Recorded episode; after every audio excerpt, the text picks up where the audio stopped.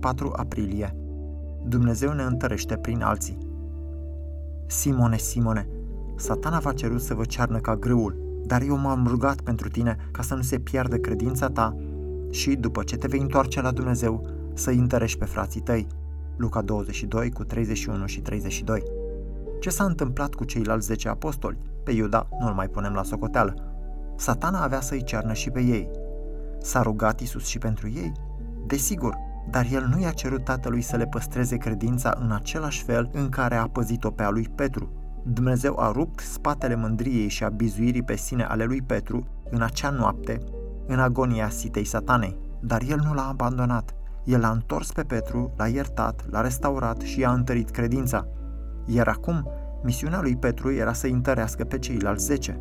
Textul spune, și după ce te vei întoarce la Dumnezeu, să-i întărești pe frații tăi. Isus i-a hrănit pe cei zece, hrănindu-l pe Petru. Cel întărit devine cel ce îi întărește pe alții. Aici există o lecție deosebită pentru noi. Uneori Dumnezeu va interveni direct în viața ta, întărindu-ți doar credința ta în ceasurile liniștite de dimineață, când toți ceilalți dorm. Dar în majoritatea cazurilor, și am putea spune că în 10 cazuri din 11, Dumnezeu ne întărește credința printr-o altă persoană.